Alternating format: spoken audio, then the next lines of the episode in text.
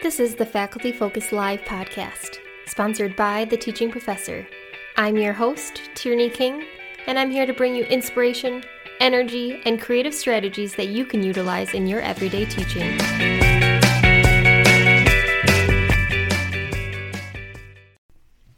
On episode 2, we'll talk about the topic on everyone's mind synchronous versus asynchronous. As instructors and teachers transition to online, Many grapple with whether they want their classes to be a live online event for consistency, or if their lectures and content should be available to students whenever for flexibility. It's a hard debate, but maybe there's not a one size fits all solution. Many have done quite remarkable things in both asynchronous and synchronous classes, and numerous instructors use a mix of both. On this episode, we'll dive into specific techniques instructors are using.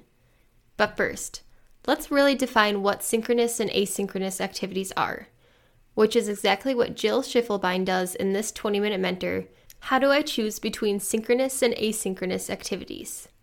First, synchronous. This means occurring at the same place, same time, but at different places, or sometimes even at the same place. So in online, it's at different places, but in the classroom, we're synchronous. So the focus here is on activities that need to be very timely and very instantaneous. In opposition, asynchronous is occurring at different times and at different places.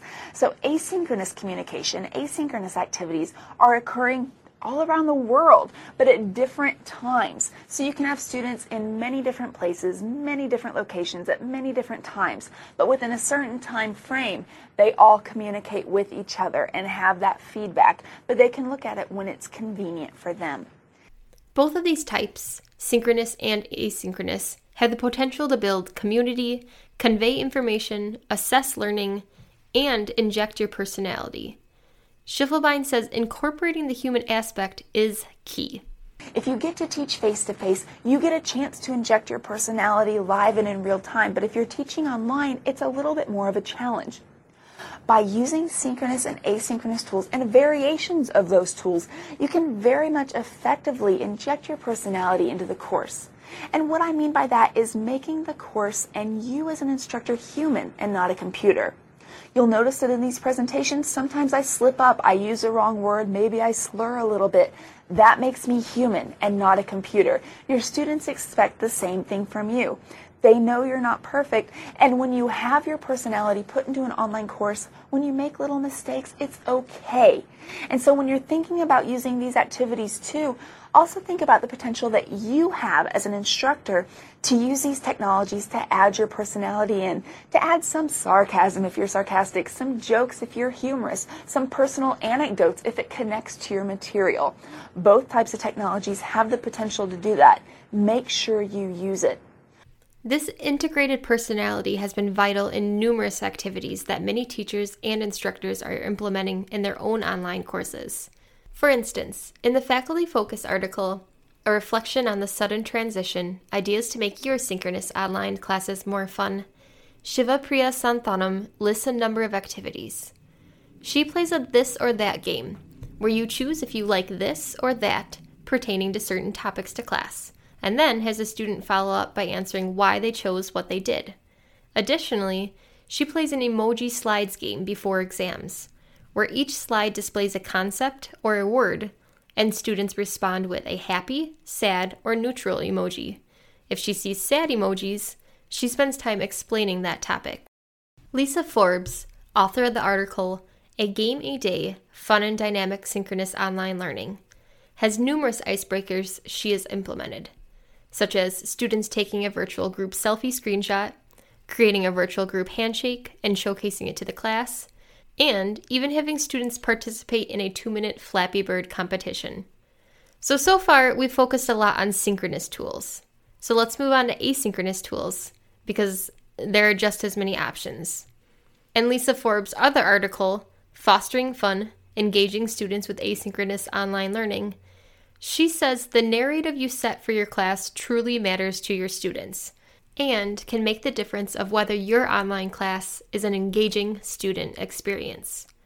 She typically starts with something called This Is Me, a type of welcome video where she pre records herself and divulges information about her family, interests, passions, and approach to life and teaching.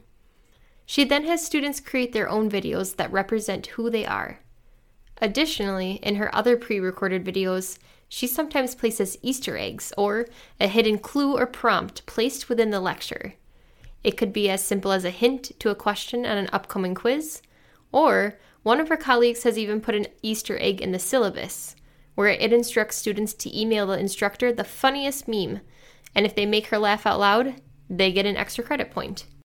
To add another element of fun to your modules, Forbes recommends that instead of referring to sections as Module 1, Module 2, and so on, come up with a theme, such as Mission 1, Mission 2, or First Inning and Second Inning. Additionally, if you have missions, don't hesitate to include an escape room end of module quiz. There are numerous YouTube tutorials on how to set up a virtual escape room, but be sure to send the escape room link to a colleague prior to students trying it to test it out. So, whether you decide to use asynchronous or synchronous activities, or a mixture of both, the key is that your online class is engaging no matter what type of activity you're using. In Jeremy Caplan's 20 Minute Mentor, How Can I Maximize the First 10 Minutes of Remote Teaching to Spark Student Engagement? He explains six key factors to integrate into your own online class to successfully engage students. So, there's six characteristics to engaging starts to online classes. One is that they're active. These are activities where students do something. They're not just passive receptacles, they're receiving something, they're actually doing something, interacting. Second characteristic is these are brief. These last maybe five to 10 minutes. They launch our class with enthusiasm and energy, and then they allow us to have the bulk of the class time for the primary learning objectives that we have set out for that day. Third is that they are connected, ideally to the topics that we're focusing on in the class, the learning objectives we have, the issues that are of importance to students and relatable to students as well in some cases. If it's an icebreaker that students can relate to, that also helps draw them in. The fourth characteristic is that these are digital and that they're things that you can do over. Um, and so that means you don't have to start from scratch every single time. The fifth is that they're easy, both for you to do and for students. It shouldn't be something where they have to download some complicated software read a long manual or figure out how something works in a complicated way. It should be something where you can say, here's what we're going to do, here's how to do it, and by the way, here's why we're doing this as well. And finally, these should be fun. We should start class with something that's enjoyable, something that students enjoy doing, that we enjoy doing, and that gives us enthusiasm and energy leading up to the next activity in the class session. Experiment with your own types of activities to see what works and what doesn't. Maybe a mix of asynchronous and synchronous activities works best for you. But most of all, reach out to your students and get their feedback. End your class with a poll on how they liked or didn't like the activity that day. Polling can be a great way of engaging students at the beginning of an online class as well. I use Slido and Poll Everywhere as well as Zoom polls, for example, but you can use other polling tools like Socrative or whatever else you like to use. And I want to start with social polls. These are polls that basically just get a sense of how students are doing. And one I like to use is a word cloud poll, which basically asks students, what one word would you use to describe how you're feeling today? It allows students to express how they're doing in a single word, and we get a picture of a word cloud picture of how they're actually doing as a group. I also sometimes use an open text question for students, and in this case, I might ask them if it's a social poll, What's one thing that's made you laugh recently or made you smile? And that's giving them an opportunity to generate some positive sentiment and to also share something that's been interesting for them lately. In the second area of polls, we're focused on topics related to the course. These are topical polls.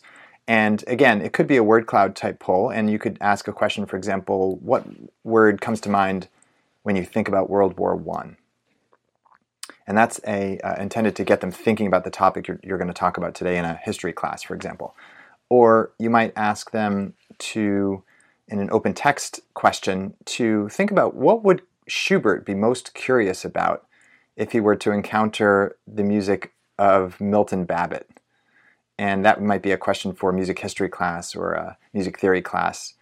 And again, that's an open text question, so it allows students to think creatively And you might also use functional polls to start class in an engaging way. You might ask students something like, Would you prefer one longer break or two shorter breaks today? And that gets them to, to feel like they have a part in the class. It's a quick thing. They're responding to something, thinking about something. You might also ask them an open question that's functional in the sense that it helps you in the teaching of the class, like, is there anything I can do, or what can I do? What's one thing I can do that might help you in your learning experience in this class? Whether you decide to use asynchronous or synchronous activities in your own online class, make sure to focus on why you're using a specific activity, how you're going to use that activity, and how your students are going to use it, and what feedback you can gain from students about the activity. All of these will help ensure a successful asynchronous or synchronous activity. Whether you're driving to work or you just need a 10 minute think session, we hope Faculty Focus Live will inspire your own teaching and offer ideas that you can integrate into your own course. For more information on the resources included in this episode, please check out the links provided in the episode summary.